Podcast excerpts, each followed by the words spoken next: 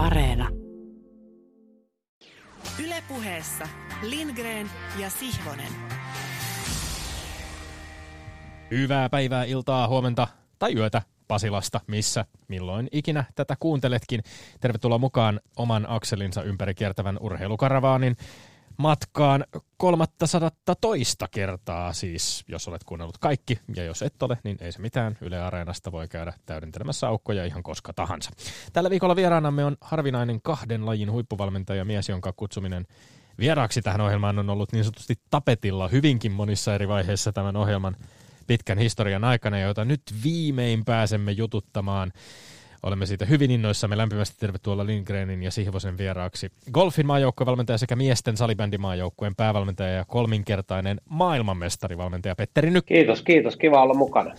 Yes, meillä on siis tänään linjoilla kaksi Petteriä. Nyt täytyy varoa, ettei tule sekaannuksia. Ehkä puhutaan Coach Nykystä ja, ja tota, koko nimiä käytetään. Mutta Petteri Nykky aika valuu vauhdilla tiimalasista ja yhtäkkiä onkin niin, että pitkään odotettuihin jo vuodella eteenpäin siirtyneisiin salibändin MM-kotikisoihin on aikaa enää alle kaksi kuukautta. Ihan lyhyesti tähän alkuun, miten tiiviisti katse on nyt suunnattu tai työtunnit omistettu näihin joulukuun kolmantena päivänä alkaviin MM-kisoihin? No aika tiukasti. Tietysti ollut jo pidemmän aikaa heti kun sarja alkoi, että kesällä oli neljä leiriä ja nyt on kyllä tuijotettu kaikki pelit, mitä tuolla liigas pelataan ja ulkomailta meille ryhmään tulee vain kaksi pelaajaa, jotka sitten nähdään vasta paikan päällä. Että, tota, niin, aika tiukasti ja tässä on tapahtuma ensi viikolla ja eilen saatiin joukkue kasaan nyt tuohon EFT-tapahtumaan, mikä pelataan Pilsenissä tsekeissä. Että, tota, niin, aika tiukkaa. Sitten siinä on vähän harmittavaa, että on vaihtunut siten, että tämä EFT on näin aikaisin ja siihen jää puolitoista kuukautta vielä. Sitten pitää jatkaa vielä sitä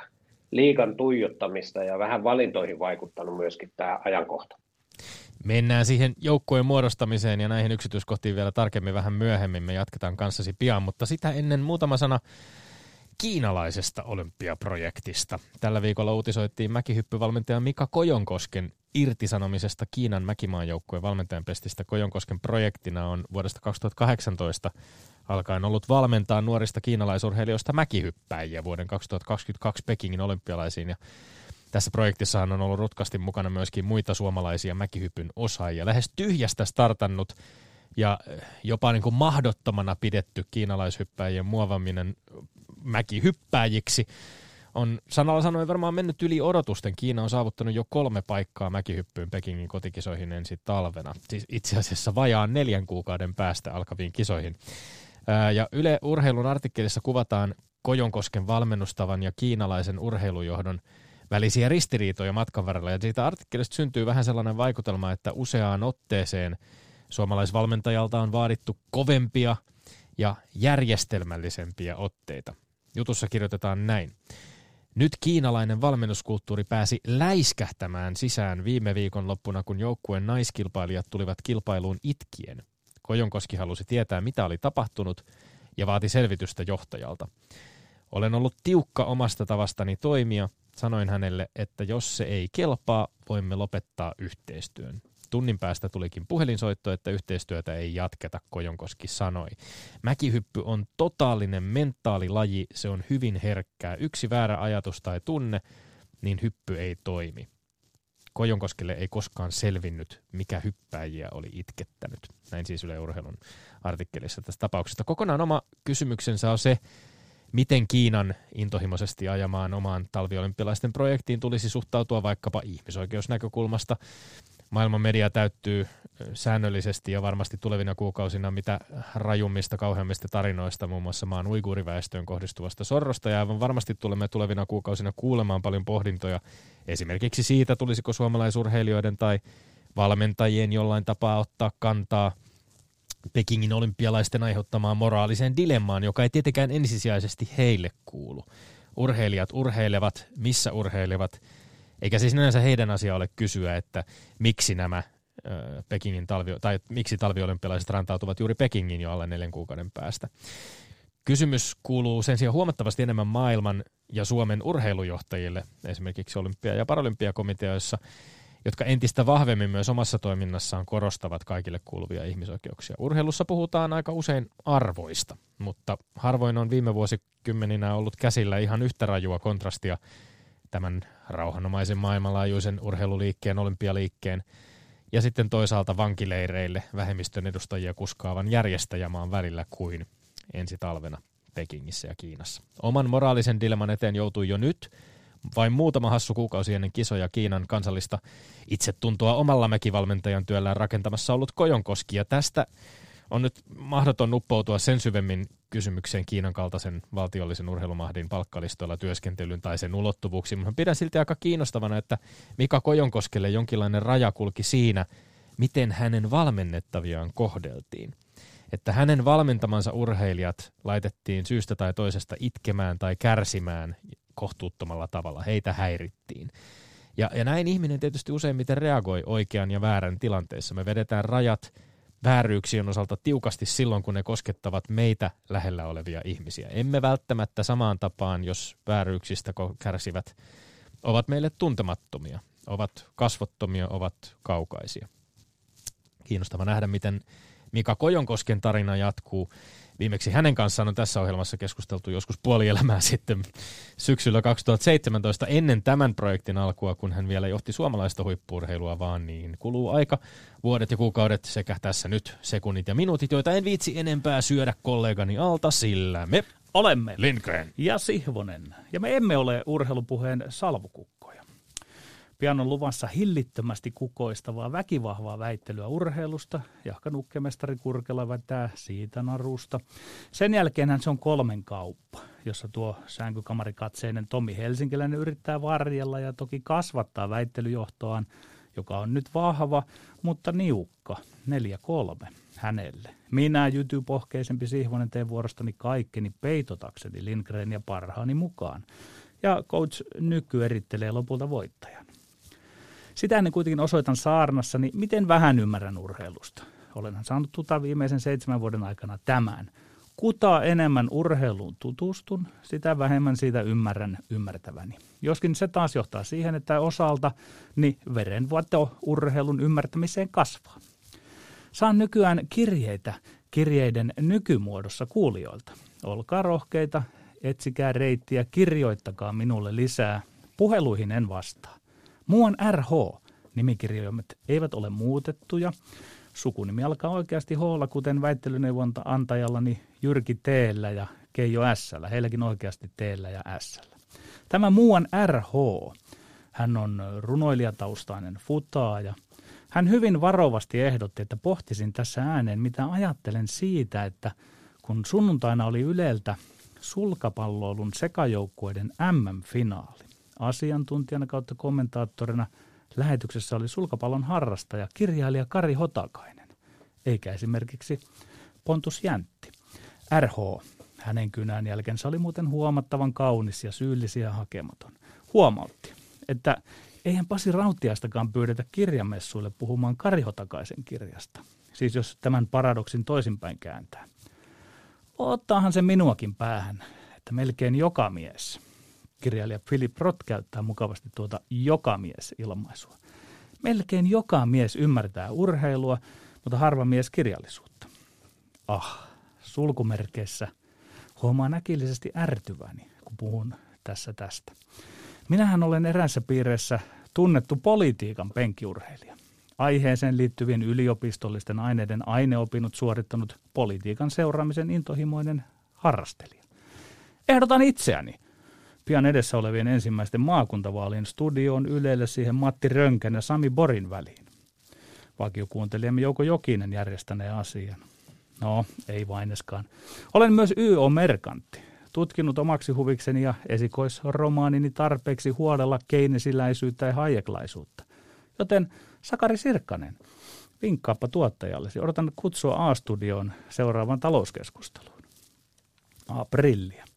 Oppinut kuulija jo sihvosensa tuntee, olen harmissani urheilun puolesta.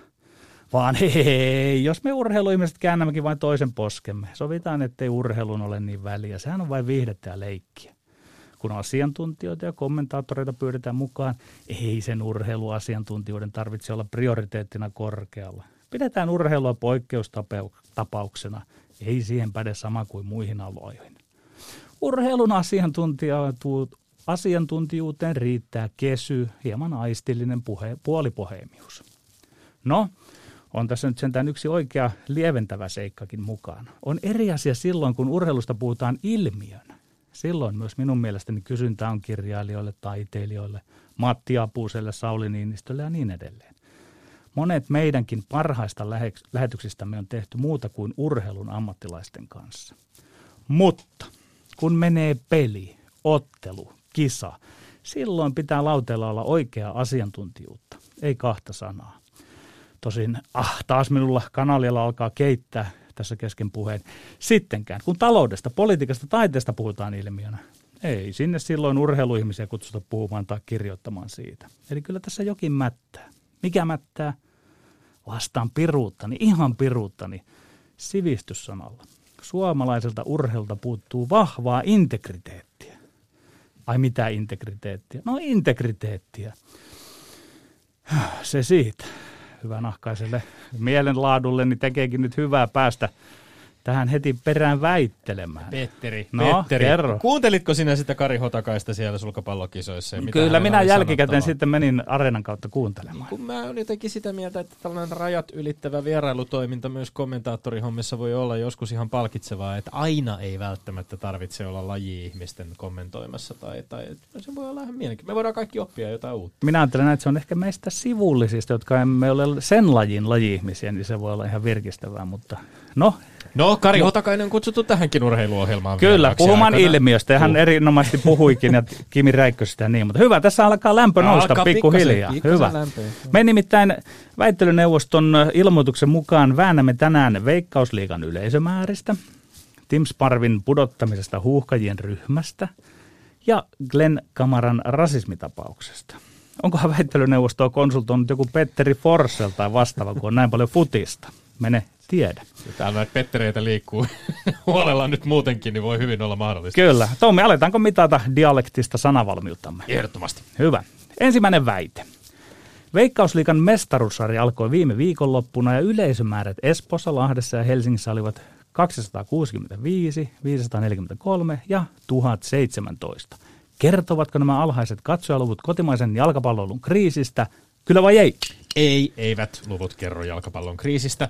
Ne kertovat kyllä tiettyjen veikkausliigaseurojen puutteellisesta ottelutuotteesta ja ehkä sen epäonnistuneesta markkinoinnista. Samaan aikaan ne kertoo tietenkin myös siitä, että tapahtumajärjestäjät on kärsinyt kuukausia koronarajoituksista, joiden poistamisen jälkeenkin yhtäkkiä sitten näillä syys-lokakuun keleillä voikin olla vaikea houkutella yleisöä takaisin katsomiin, mutta selvästikin kyse on enemmästä kuin vain koronasta tai säästä, koska onhan pesäpallossa onnistuttu vetämään ihmisiä katsomoihin.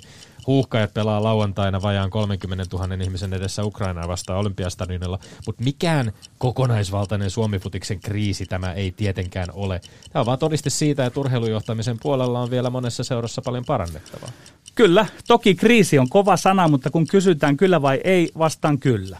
Mikä tässä on koronan vaikutusta, mikä jotain muuta, ei ole aivan selvää vielä. Mutta kriisiin viittaa se, että Helsingistä löytyy kyllä mahtiyleisö. Liki 30 000 huuhkajien Ukraina-otteluun, mutta ei edes säällistä yleisöä HJK veikkausliikaotteluun. Kriisin poikasta tässä on se, ettei vain olisi syntymässä samaa ilmiötä kuin koriksella ja lentopallolla on. Maajoukkueet ovat suosittuja, seurajoukkueet eivät. Nyt jos koska huuhkajien EM-kisavuotena olisi odottanut, että syksyn ratkaisuotteluja kohti mentäessä koronarajoitusten hellittäessä yleisö olisi rynnät katsomuja, mutta ei. Kriisiin viittaa vaan lisäksi se, ettei pitkällä aikavälillä huuhkajiin kasva uusia laatupelaajia ilman veikkausliikaa. Veikkausliika tarvitsee kasvavia yleisömääriä, ei edes entiset yleisömäärät riitä. Saati hupeneva yleisömäärä. Että se kykenee seurojensa kautta pitämään yllä laadukasta ammattilaistoimintaa. Rehellisesti minua kylmäävät nuo lukemat. Etenkin HJK on 1017 katsoja. Pesäpallo antaa päihin futista. Se on melko puolesta. Joo, ja HJKlla oli Europelissäkin vain kolmisen tuhatta ihmistä. Mutta muista näissä tapauksissa, aina kun ihmetellään sitä, että miksei ihmisiä käy enemmän katsomoissa, niin ihan liian herkästi niputetaan kaikkea joskin yhdeksi epäonnistumiseksi. Jos kulttuuripuolella tietyt esitykset, bändit tai instituutiot välillä vetää vähän heikommin porukkaa, niin ei se tarkoita sitä, että koko kulttuurin ala on kriisissä. Enkä mä ymmärrä, mikä takia urheilun puolella tämä loikka tehdään niin herkästi. Mitä sinä Tommi tarkoitit, kun sanoit ihan aluksi tuossa väitte- väittäessäsi, että tuota tuote ei ole jotenkin kunnossa? Tuote on kunnossa pelin osalta. Ihan loistava tuote siis. Mun mielestä parempi tuote kuin melkein No joo, mutta, mutta että siltä se, osin se, sitten se ei ole osin, että, että olosuhteet esimerkiksi, jos ajatellaan tuota Bolt Areenaa nyt täällä Helsingissä vaikka, se on melkoinen tuulitunneli, siellä ei välttämättä se oheistoiminta ole ihan kunnossa, ja tapa, jolla pelejä markkinoidaan, jolla yritetään saada ihmisiä katsomaan, Mut ei ehkä- oikein ja vedä. Ykk, ykkösseura, ykkösseura. Eikö Tämä on Ykkösseura. pikkusen niin kuin kriisistä kyse silloin, että, että jos tämä HJKlta valahtaa näin, niin ja, ja sitten kuitenkin pitäisi olla tämä futisbuumi nyt Mutta näissä päällä. on ihan selvä ero myöskin näissä luvuissa siihen, että mitä ne oli esimerkiksi koronaa ennen. Ja mä en usko, että tämä on ihan vertailukelpoinen vuosi, kun me lähdetään tutkailemaan näitä lukuja. Et pitää katsoa, mitä tapahtuu Ole- ensi kaudella, jos ei ole Joo, rajoituksia. joo, olen, olen tästä samaa mieltä, mutta silti nämä luvut on aika karmivia. Tava, tavallaan pudotaan jonnekin semmoiseen, mi- mikä niin kuin, minne asti pitää historiassa mennä. Et sekin viittaa pikkusen, ainakin oralla on kriisi Mutta sä, puhu, niin, sä puhuit tästä... Ah. Toinen väite. Oliko huuhkajien kapteeni Tim Sparvin tiputtaminen maajoukkueen kokoonpanosta MM-karsintaotteluista Ukraina ja Kasakstania vastaan perusteltu ratkaisu päävalmentaja Markku Kanervalta? Kyllä vai ei? Ei. Mielestäni Kanervan ratkaisu ei ole oikein perusteltu. Mä ymmärrän, että Tim Sparvin pelituntuma polvivammasta toipumisen jälkeen ei ole paras mahdollinen, mutta hän on kuitenkin pelannut Veikkausliigassa hoijikossa jo yli tunninkin mittaisia jaksoja, eikä ole tällä, lailla, tällä hetkellä kuitenkaan mitenkään pelikyvytön. Ja ymmärrän, että Kanerva haluaa joukkueeseen täysin kunnossa olevan paljon pelanneen Sparvin, mutta mun mielestä silti riman pitäisi olla pikkasen alempana nimenomaan kapteenin maajoukkueen johtajan kohdalla. Sparvilla voisi olla annettavana vahva puolituntinen vaihdosta, jos vaikka Ukrainaa vastaan tilanne on tunnin jälkeen Suomelle 1-0. Sparvin vaikutus huhkajien pelaamiseen viime vuosina on ollut jopa älytön ja kiistaton. Ennen EM-kisojen alkua esimerkiksi Suomi oli voittanut kaikki seitsemän edellistä otteluaan, jossa kapteeni pelasi täydet minuutit maalierolla 11-0. Ja lisäksi vielä Sparvia usein paikannut Rasmus Schüller on pelikielossa. Olisin ottanut Sparvin mukaan. Kyllä, tämä on erittäin helppo. Ilmaisen perättäisin sanoin sen, että Tim Sparv on viimeinen pelaaja jopa ennen Teemu Pukkia, jonka Markku Kanerva jättää pois kyseisten karsintaottelujen kokoonpanosta. Eli tämä tarkoittaa, että syyt Sparvin pois jättämisen ovat harvinaisen selvät, aivan vastaan sanomattomat. Olen aivan varma, että Kanerva on käynyt henkilökohtaisen keskustelunkin Sparvin kanssa. Pidän mahdollisena, että Sparv on itse sanonut, ettei hän tällä hetkellä kykene auttamaan joukkuetta haluamallaan tavalla. Jo siitä pystyy päättelemään paljon, että Sparv todella ollut hoidingon pelaavassa kokoonpanossa kuin vaillinaisesti. Nyt Sparv saa kuntouttaa itseään. Hänhän oli jo EM-kisossa osin loukkaantunut. Pelasi siihen näiden minuuttinsa upeasti. Oli Suomen paras pelaaja. Mutta nyt ei ollut asiaa huuhkajiin.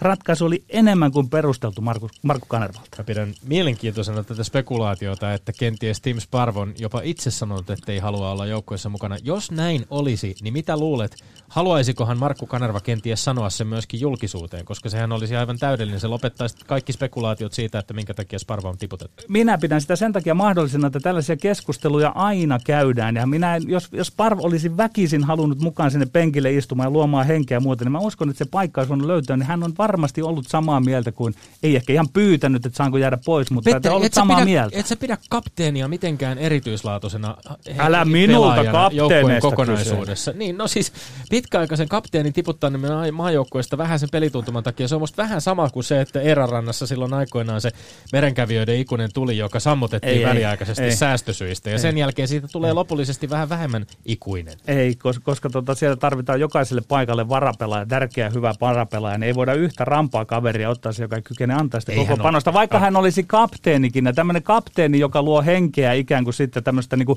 sivu, a, sivuadjutantin roolista, niin se ei ole hyvä. Siellä on Radetski tällä hetkellä kapteenina ja hän hoitaa sen homman kyllä. Hän pystyy varmasti sen homman hoitamaan, mutta mä silti pidän jotenkin omituisena sitä ja voin ajatella, että tässä niinku henkisellä puolella tämä vaikuttaa myöskin joukkueeseen. Että oho, meidän kapteeni yhtäkkiä tiputettiin. Eivät he noin vaan. halua sinne keskenkuntoista Team Sparvia kärsimään ja näyttämään sitä naamaa.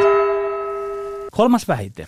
Glasgow Rangers edustava suomalaispelaaja Glenn Kamara joutui kuuntelemaan pelkästään lapsista koostuneen yleisön buuausta koko Sparta Prahaa vastaan käydyn Eurooppa-liigan ottelun ajan. Tsekkiläisyleisön kohdistuvista rasismisyytöksistä on kehkeytynyt jopa diplomaattinen selkkaus Tsekin ja Britannian välillä. Tulisiko UEFA langettaa Tsekin joukkueelle entistä jyrkempiä sanktioita tapahtuneen johdosta? Kyllä vai ei? Kyllä, UEFan tulisi ehdottomasti sanktioida Tsekin jalkapalloa ja jalkapalloliittoja ja näitä seuroja rajummin. Mun mielestä tästä ei ole kahta sanaa. Näin olisi pitänyt itse asiassa tehdä jo hyvissä ajoin ennen Sparta Prahan ja Rangersin kohtaamista, koska ennusmerkit oli päivän selvät. Ja oli annettu sanktioita siitä johtuen, että Sparta Prahan kannattajat olivat käyttäytyneet rasistisesti ottelussa Monakoa vastaan.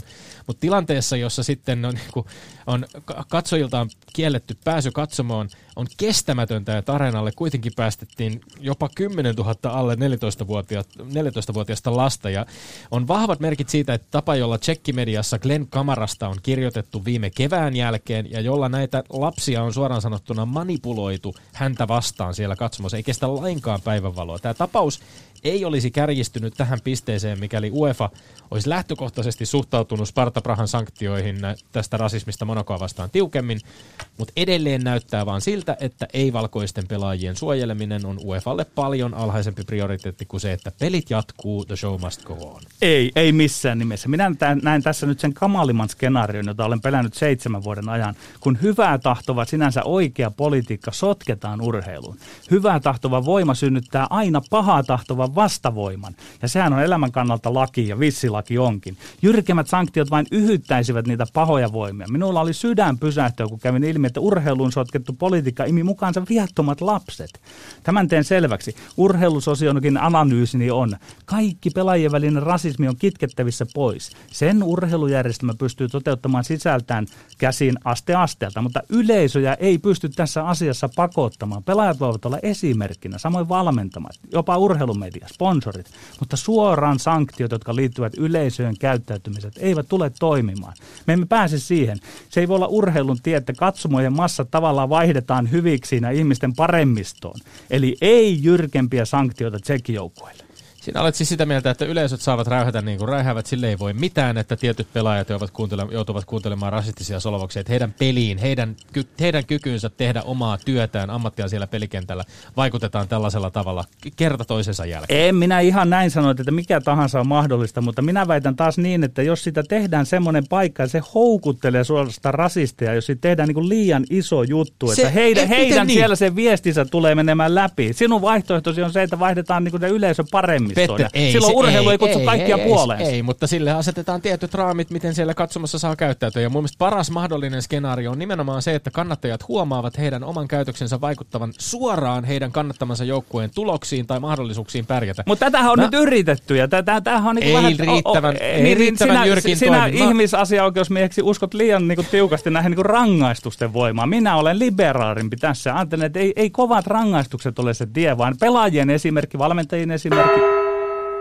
No niin, Petteri Nykky, sinä sieltä haluamassasi järjestyksessä ja tärkeintä oli se, että saat toisen meidät voittamaan ja se ei ole ihan mahdottoman vaikea tehtävä, koska luulisin, että se päättyy joka tapauksessa jos ei puolikkaita pisteitä anneta, niin silloin tämä on aika selkeä, että voittaja tästä syntyy Hyvä. ilman muuta. Että tota, joo, mielenkiintoisia keskusteluja. Tota, ensimmäinen veikkausliiga yleisön määrät, niin oliko Petteri sitä mieltä, että se kertoo meidän tota, niin, kriisistä Joo. kokonaisuutena. No ei se kyllä kerro, että, tota, että tämä kyllä menee tässä kohtaa Lindgrenille tämä piste valitettavasti. Että tota, tässä on semmoinen ilmiö käynnissä, kun puhuit siitä EMistä ja muista, ja sitä on monessa muussakin lajissa, esimerkiksi yhdessä, mitä mäkin tuossa on vähän mukana, niin saattaa käydä niin, että maaotteluita käy katsoja, varsinkin kun puhutaan MM-kisoista, niin hyvinkin katsoja, mutta se ei välttämättä. Ja, ja joka kerta siinä on tehty valtavasti töitä, että nyt nämä huippupelaajat, jotka esimerkiksi 2018 meidän salipelissä pelasi kaikki Suomisarjassa tai Suomessa, niin se ei juurikaan lisännyt sitten tota sen katsottavuutta tuolla liikalehtereillä, että niin mä sanon, että ei se kerro kriisistä millään tavalla jalkapallon osalta, vaan, vaan että se, mitä tässä Tommi, Tommi kertoi, niin, niin se kertoo siitä, että kaikkialla sitä markkinointia ei ole tehty siihen malliin, että saataisiin ihmiset liikkeelle. Plus, että kun meillä on tarjolla sitä parempaa, eli nyt 30 000 katsojaa seuraavassa pelissä, niin ihmiset odottaa ja valitsee vähän tarkemmin, tarkemmin mihin menee. Että tämä nyt meni Tommille tämä eka piste.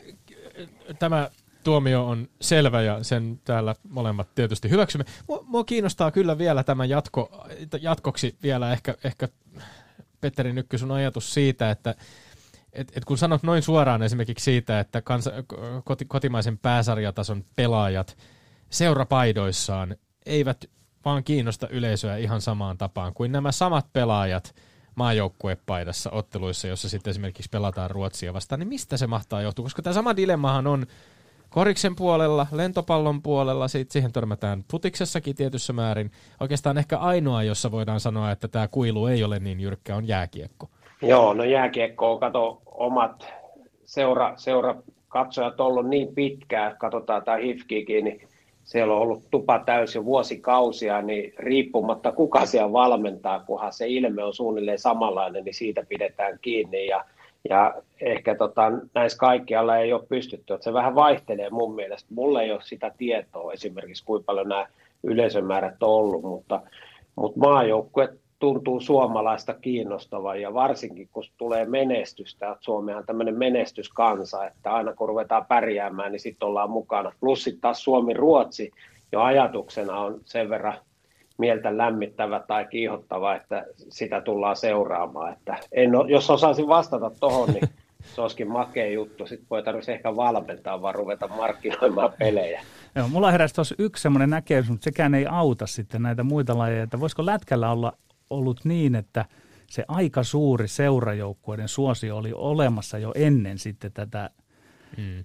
tätä maajoukkueiden menestystä. Et se, se oli niinku rakentunut eri syistä niin toisipäin vähän. Niin kuin, eli ei tarvinnut odottaa sitten, että no se vielä toki lisäsi sitten vähän sitten leijonien maailmanmestaruudet näin, mutta, mutta tilanne on nyt minun kannaltani 0-1. Mennäänkö kakkos- vai kolmosväitteeseen? Mä olisin vielä tuohon ihan Anna, joo, sano vaan.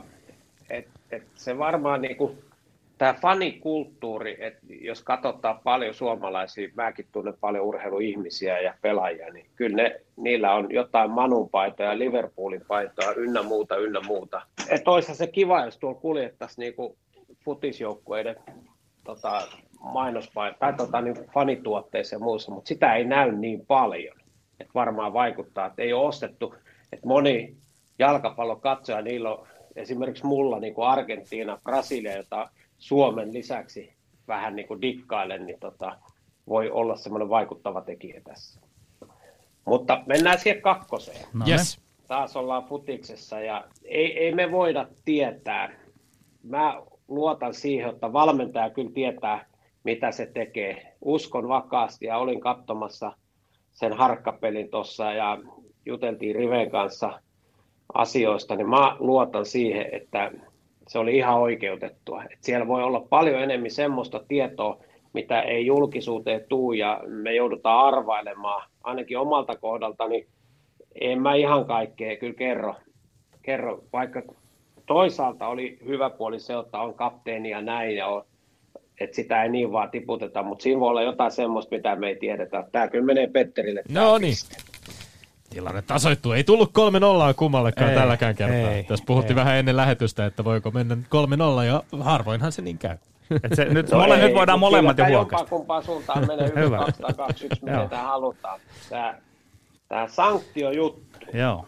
E, jos se on tuommoista huuttelua, että eihän sanat satu ellei niitä kuuntele tarkasti, niin tota, että onhan meillä ihan kentältäkin tapahtuma, muistaakseni kohtuullisen jalkapallo pelaajan Zidanen kohdalta joskus aikanaan kävi jotain ihmeellisyyksiä tuolla, että voihan se todellakin satuttaa, mutta se, että me yleisöä ruvettaisiin rangastaa, rankaisemaan ja sitten vaikka siellä olisikin jotain lehdistöä, joka on vaikuttanut näin junioreiden lähestymiseen siihen ja tiedetään, että alle 14-vuotiaat ihmiset, kun siellä kattelee, niin tyhmyys tiivistyy, että kun joku saa päälle jonkun tämmöisen hulluuden, niin sitten siellä tehdään, eikä edes tajuta, mitä tehdään.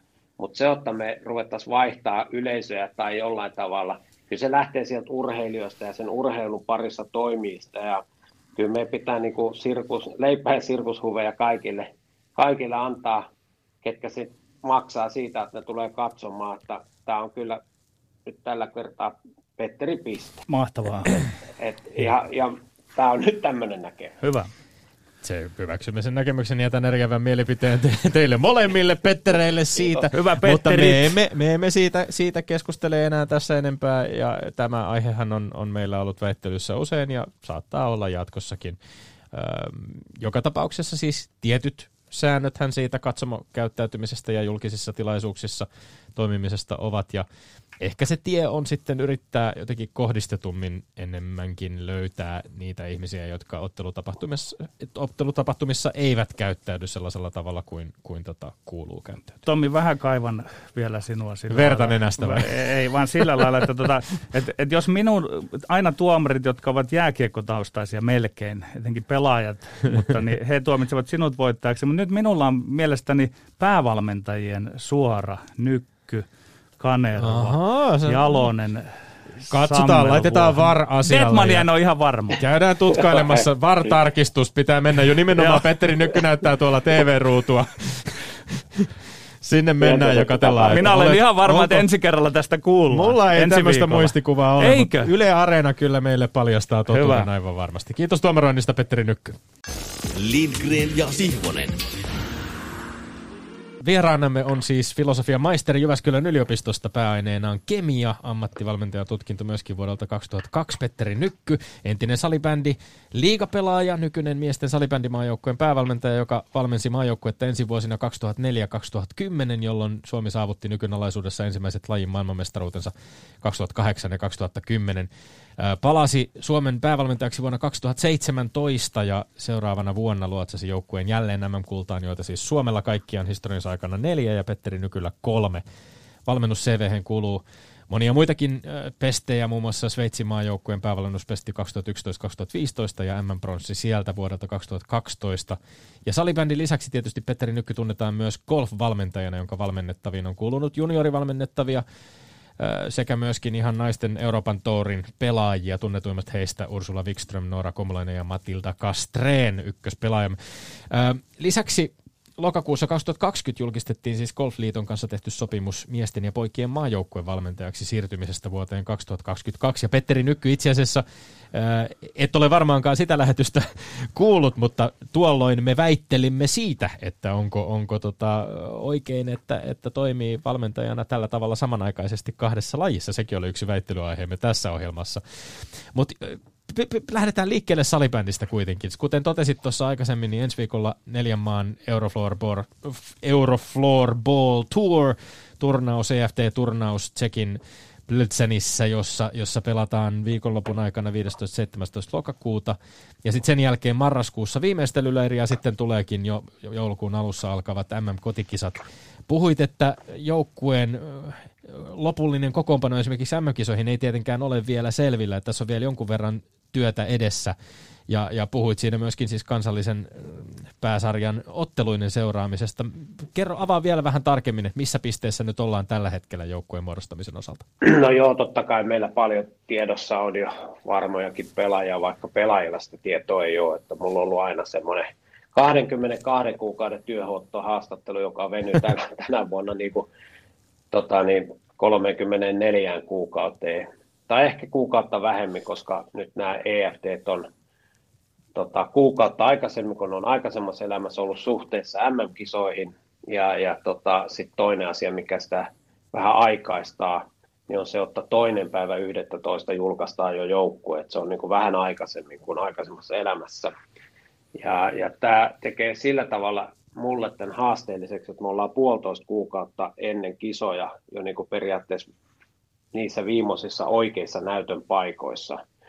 Ja, ja sanotaanko aikaisemmassa, aikaisempiin kisoihin valmistautuessa, kun ne EFT, viimeinen EFT on ollut niin paljon lähempänä, niin silloin ehkä ollut vähän valmiimpi tämä joukkue. Et eilenkin olin tuossa katsomassa kolme pelaajaa, jotka ei nyt ole seuraavassa EFTssä lähinnä sen takia, että onko niillä valmiuksia sitten pelata. Nämä on kuitenkin kaikki kokeneita pelaajia, jotka ei välttämättä tarvitse tätä EFT-tapahtumaa, että sille ei ehkä enemmän avoimia kysymyksiä kuin aikaisemmin. Ja sitten toinen, mikä on, että kun se on niin myöhään, niin lämpöleiriä pitää vähän arvioida uudella tavalla, että tarvitaanko siellä, kun on niin pitkä aika, niin ehkä jopa pelivälineet mukaan. Nyt kun se on ollut niin lähellä niin se on ollut ihan sitä henkistä valmistautumista, videokatsomista, että jokainen pelaaja tietää oman vastustansa ihan tasan tarkkaa kaikista kärki- tai päävastustajista, että tiedetään suunnilleen, mitä tuleva pitää. Ja se, että ne on ollut aikaisemmin niin lähellä, niin todennäköisesti se joukkue, joka tulee esiintymään MM-kisossa, ei vaihdu niin paljon. Esimerkiksi Ruotsilla tulee nyt tuonne seuraavaan tapahtumaan 23 pelaajaa, jolloin toki ollaan Jänti Jussi ja Kuitusen Samukaan joka vuosi osattu se tehdä, joka kisoihin tehdä se Ruotsi maajoukkue plus miinus yksi pelaaja. Että aina me se tiedetty, mikä niiltä tulee. Että joskus on leikkisesti soiteltukin, että Ruotsi coachille, että jos ette tiedä, ketä valitsette, niin me kyllä kerrotaan. mutta, mutta tota, niin silleen se on vähän haastavampi, että jos ajatellaan, että missä vaiheessa mennään, niin kyllä me sanotaan, että kenttäpelaajista varmaan neljää pelaajaa vielä niin kuin tiukasti katsotaan, että jos vähän on loukkaantumisia ja muista, muita oletetaan, että siellä vielä pari kaveri kuntoutuu siten, että ne pääsee peleille, jotka on sitten taas niin kuin täysin selkeitä terveenä ollessaan joukkue, joukkueeseen kuuluvia pelaajia. Ja sitten on muutama sellainen, että mikä on se käyttöarvo ja mikä se kokonaisuus tulee olemaan ja, ja, ja mihin rooliin ja pystyykö tulemaan niin penkiltä ja, ja miten se tukee näissä alkusarjapeleissä, koska toistaiseksi vielä salibändissä se totuus on ollut tähän asti. Tietenkään nyt ei tiedetä näin koronavuosien jälkeen, että mitkä meidän voimasuhteet on, mutta että siellä on alkusarjassa hyviä pelejä, mutta kun alkusarjasta me päästään kaikki jatkoon, riippuu kuinka menestytään, niin tuleeko yksi peli lisää vai ei. En halua, koska siinä on yhdeksää päivää, kuusi pelikin on jo aika paljon, että en tarvitse sitä seitsemättä, että sille ei pitäisi alkusarjassa pärjätä, mutta että saadaan, niin kyllä ne aika lailla, siinä on 4-6 joukkuetta, jotka sitten tappelee niistä neljästä paikasta Hartwallille, että, et, tota, mutta haluaisin olla valmiimpi tässä vaiheessa, että huoleaiheita on valta. Kuinka kova kilpailu on maajoukkueeseen tällä hetkellä, ja jos tätä vähän laajennetaan, että jos arvioit sitä, että vaikkapa 10-15 vuoden periodilla, onko kilpailu maajoukkuepaikoista koventunut vai, eli mitä on sille kärjelle tapahtunut, onko se laajentunut vai kaventunut? No on se laajentunut, että tota, sanotaan, että ihan kärki on kärki samoin kuin aikaisemminkin. Ja, ja sitten taas se, että mahdollisia valittavia pelaajia on tänä päivänä enemmän kuin niitä oli esimerkiksi 2000 et, et, tota, tai 2006. 2006 saatiin ottaa vielä enemmän pelaajia, että se muuttui 2008, jolloin on 18 plus 2. Et aikaisemmin se oli 23, joka antoi aika paljon pelivaraa. Ja liekö tullut siellä joku ohivalintakin ja niitä ei saa kovin montaa tulla silloin, kun puhutaan 18 plus 2 ja, ja puhutaan kuudesta pelistä noin lyhyessä aikajänteessä, että, että siinä on niin kuin monta tekijää. Ja toinen on se, että niin kovassa kunnossa pitäisi olla, ettei tarvitsisi valita sellaisia pelaajia, joilla on hirveästi annettavaa, mutta ei pysty pelaamaan neljää kuutta peliä. Että se on niin kuin yksi haaste tässä kokonaisuudessa myöskin, mutta on, on laajentunut. Että kyllä me nyt niin kuin jos 18 pitää valita, niin 30, joka lähetetään tota IFFille etukäteen, niin siihenkin joudutaan tekemään valtavasti töitä. Varsinkin nyt, kun se on jo marraskuun alussa se päivä, kun pitää päättää joukkue, ja sitten meille jää niin kuin kymmenen pelaajaa, joita saadaan tuoda tilalle, jos joku loukkaantuminen tai jotain muuta tapahtuu, niin et silleen on, on kovempi homma, vaikka se aina, mä oon ottanut sen niin jotenkin tunnollisesti homman myös sen 30 joukon keräämisen, että joskus niitä oli ihan viimeisenä yönäkin pohdittu viimeiseen asti, deadlineen asti, että, mutta parempi tilanne, mutta mun kannalta vähän huonompi tilanne, nimenomaan tämä EFTn ajankohta ja sitten vielä pelejä. Ja sitten toinen asia, kun meillä on EFT, niin se pitää pienen tauon liigassa, jolloin me ei päästä katsoa sit niitä liigapelejä.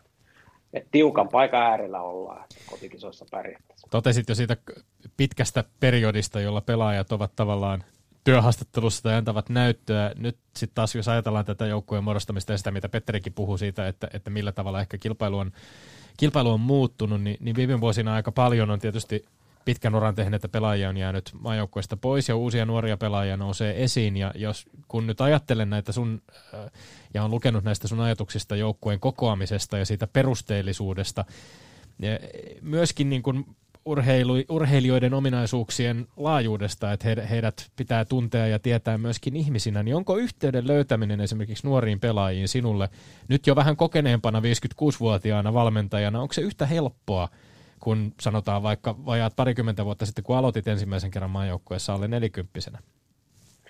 Kyllä se sille on, että tota, tässä on tämä kulttuuri on sillä tavalla kehittynyt mun mielestä, että kaikki, ketkä maajoukkueessa on aikaisemmin olleet mukana, niin ne ottaa kyllä ne nuoret niin hienosti mukaan, että ne ymmärtää sen. Ja mä oon pitänyt sitä hirveän tärkeänä, että tulee meille kuka tahansa, niin muiden vanhempien pelaajien on tuotava sille pelaajalle semmoinen tunne, että niin kuin se olisi aina ollut siellä.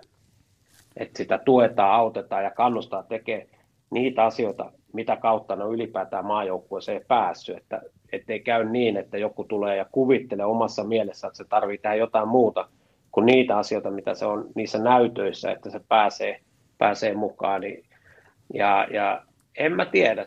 Tämä on semmoinen ikuisuuskysymys mulle, että kuinka hyvä kaveri mun tarvii kaikkiekaan olla, kun mä oon niin valmentaja, mutta sitten kuitenkin mä koen itseni vähän semmoisen seurusteluupseeriksi, että, että mulla on nuo ammattilaiset tuossa mukana, Jäntti, Jäntti Kuitunen, Toivoniemi ja, ja muut, ketkä siinä on, niin tekee enemmän sitä, sitä ihan sitä teknistaktista ja samalla me jaetaan niin paljon tehdään niin kuin limittää meidän töitä, mutta sitten mulle jää se kuitenkin se, se, tota, se semmoinen seurusteluupseerin rooli monessa kohtaa. Ja kyllä mä yritän sen, se liittyy ihan tähän, niin kuin, tähän filosofiseen näkemykseen, että jos ajatellaan meidän lämpöleiriä, niin siellä mä velvoitan kaikki, ketä siellä on, meitä on 30, 20 plus no 8, 28 ihmistä, niin siinä tulee aika monta kohtaamista, kun jokainen joutuu kohtaamaan toisensa kahdestaan, pienissä ryhmissä viisikoittaa näin, että joka ihminen, jokainen pelaaja kautta johtoryhmän jäsen käy esimerkiksi munkaan juttelemassa sen viikon aikana. Ihan niitä näitä, mitä ikinä onkaan, että me tunnemme toisemme paremmin, meillä on turvallinen olo olla juuri se, ketä mä oon, että ei tarvi esittää eikä näytellä mitään, ja pyrkii löytää sieltä sitä kohesiota ja, ja sitä ymmärrystä, että mihin me olemme menossa. Ja ja kuitenkin salibändi on niin pieni osa elämää sit, niin kuin loppujen viimeeksi. Mutta jos me niin kuin viikko viritellään sitä ja sitten yhdeksäksi päiväksi mennään kisoihin, että sitä salibändiä mahtuu valtavasti ihmisen päähän, jos se on muilta osin siinä kohtaa tyhjennetty, että arkiasiat on laitettu kuntoon, se elämä juoksee siellä omalla taustalla ja sitten keskitytään vaan tähän hyvin yksinkertaiseen palloperässä juoksemiseen ja sen liikuttamiseen ja näin, niin, niin se on niin kuin mulle niin tärkeää. Kuinka lähellä ollaan jotain sitä todellista Petteri Nykyn salaisuutta ja osaamisen ydintä, kun alennat itsesi seurusteluupseeriksi? Onko se, onko se kuinka tietoista, koska tuo, niin kuin Tomikin näyttää täällä peukkuja ja muuta. Sinä olet hyvin tämmöinen suhoslais, detmaslainen valmentaja. Oskari Saari kirjoittaa hienossa kirjassaan Petteri Nykky menestyksen tie koskien valmennusfilosofiaasi käsitteistä, kuten kokonaisvaltainen valmentaminen, arvojohtaminen ja peräänti olympismi. Erittele ja avaa vielä tätä valmennusfilosofiaasi. Mä kun tämmöinen Otto Poika, eli saanut vanhemmat vasta seitsemänvuotiaana, ja isä oli tämmöinen työteknikko, niin kyllä mä siitä jotenkin, jossain vaiheessa oli luennoimassa tuolla Pajulahdessa jollekin ammatti, ammattiryhmälle, ammattiopiskelijoille, niin kuin valmentajille. Ja siinä, siinä kohtaa mä niin kuin tajusin, että sieltähän mä sen kuitenkin se arvojohtamisen on saanut, että et, et, et miten käsitellä ihmistä, että miten me löydetään, miten me tuetaan ja uskotaan tähän juttuun.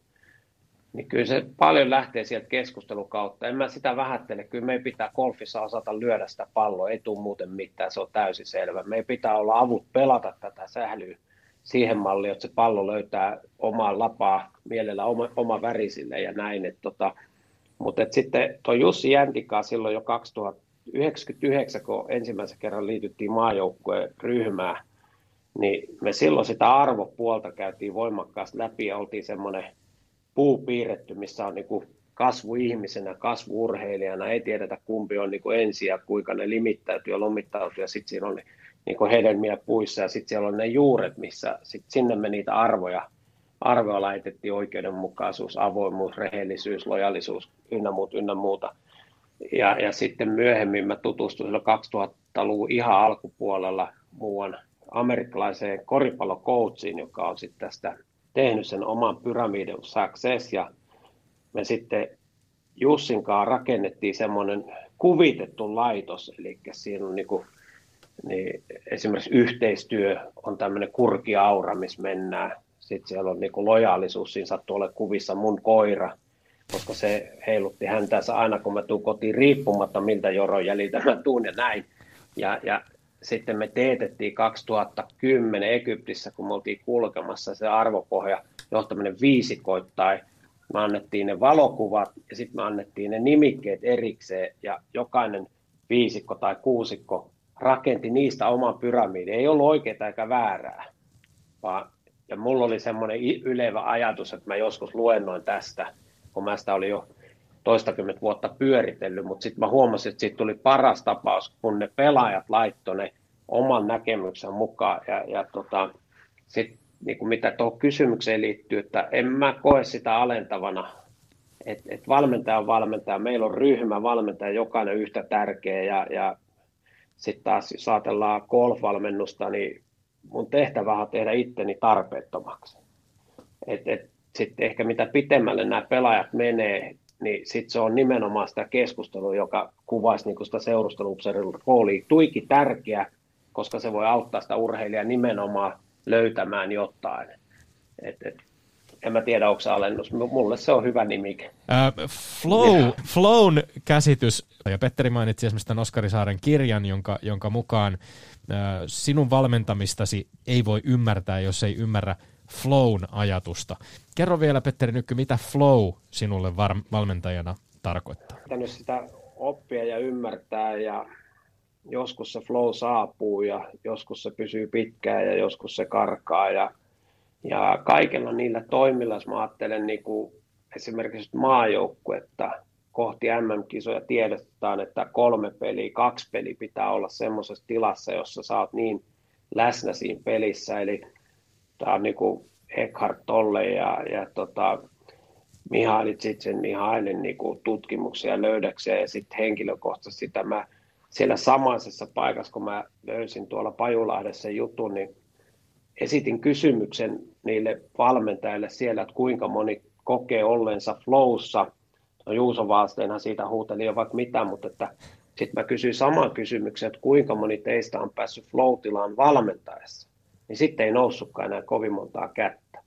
Ja, ja, ja tota, jos mä ajattelen omaa valmennusta niin kuin liikaseurassa, niin kyllä se on aika harva kerta. Se yleensä on joku välierä tai satunnainen Suomen finaali, jos edes se, jolloin pääsee. Plus en muista sellaista tilaisuutta, missä en olisi ollut M-finaalissa, kun on päävalmentaja ollut Suomen kanssa, etten olisi ollut flow-tilassa. Eli silloin se hiljentyminen ja se valmistautuminen niin pitkältä aikajanalta, niin silloin kaikki on vaan valmista ja sitten sä oot niin läsnä siinä hetkessä ja sulla ei ole mitään muuta kuin vaan, että mä tunnen joka pelaaja, mitä ne ajattelee ja miten ne kulkee ja joku tulee sanoa mulle, joo mä huomasin jo, että se on niin kuin jotain semmoista maagista ja sitten jos ajatellaan itämaista ajattelua, niin semmoiseen pitäisi päästä niin kuin jatkuvasti ja sitähän mä etsin, että me ollaan vaan niin läsnä siinä vallitsevassa hetkessä, kun voidaan olla, jolloin me reagoidaan vaan siihen näkemiseen ja kuulemiseen. Sinä valmennat sekä joukkueessa joukkuetta yksilöissä yksilö. En ole koskaan aiemmin päässyt kysymään keneltäkään yhdeltä huippuvalmentajalta aiemmin,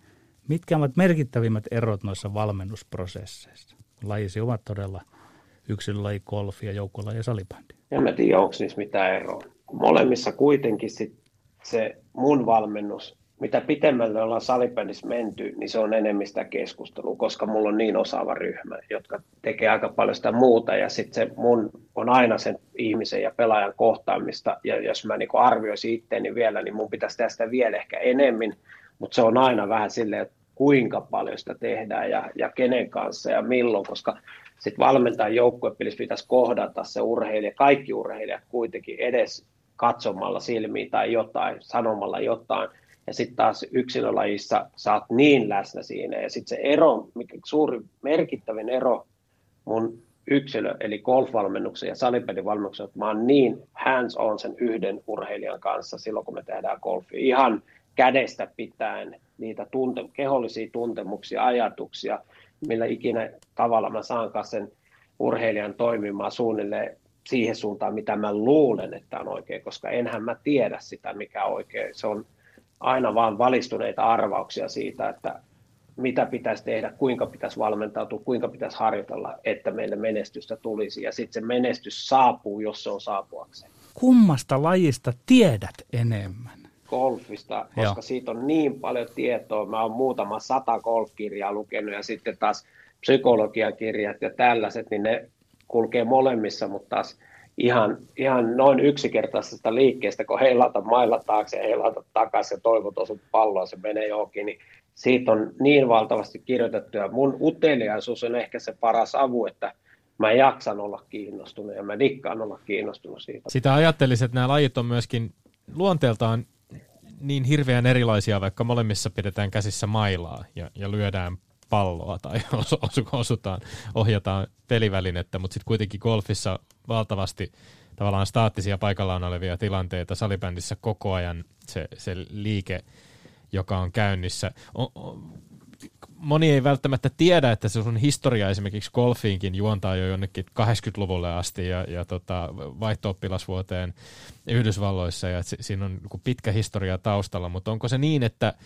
tietysti nämä on valtavan erilaisia lajeja myöskin siis lajien historian kannalta, että golfin Kyllä. historia on pitkä ja salibändi on, on nuori laji. Onko näillä jotenkin eri lokerot tai paikat sun omassa sydämessä tai siinä, että miten intohimoisesti sä niihin suhtaudut vai ovatko ne vaan kolikon kaksi puolta sulle? No ei ne ihan suoranaisesti ole, koska mä oon niin invalidi liikkumaan ja muuta, niin toi salibändin pelaaminen, josta mä tykkäsin, ehkä kiekosta vielä enemmän, koska jää on elementtinä niin hieno, et, ja siinä pystyy vähän liukuukin, mutta että kyllä mä pelaan golfia joka päivä, jos pystyn vaan ja, ja opettelen ja lähinnä sen takia, kun mä oon niin hands on sen pelaajan kanssa ja sitten siellä on niinku tour-vaatimukset ja niin mun pitäisi olla edes jollain tavalla siitä niinku läsnä sitten taas, että et niinku oman pelin kannalta niin golfi tietysti ja sitten mä koen taas niin, että mä en ole siinä vielä saavuttanut siinä golfissa mitään. Toki ää, kilpailu on niin paljon raaempi ja kovempi, että et jos Matilda on tällä hetkellä 43. maailmanlistalla, niin siitä on vielä aika pitkä matka sinne kärkeen. Saatikat, että mulla olisi miespelaaja, jonka mä unelmoin siitä, että mä saisin viettyä tuonne tota niin, Augusta Nationaliin ja vetää sille, tai kaveri saisi vetää vihreä takipäin, niin sehän tarkoittaa, että mun pitäisi olla poikalapsi valmennuksessa. Mutta sitten taas toi salibändi ja joukkuepeli, mikä tahansa, missä on vain viisi pelaajaa. Jalkapalloa mä en ymmärrä tarpeeksi. Paitsi kyllä mä sitten vähän niin kuin ymmärrän, mutta hyvin vähän.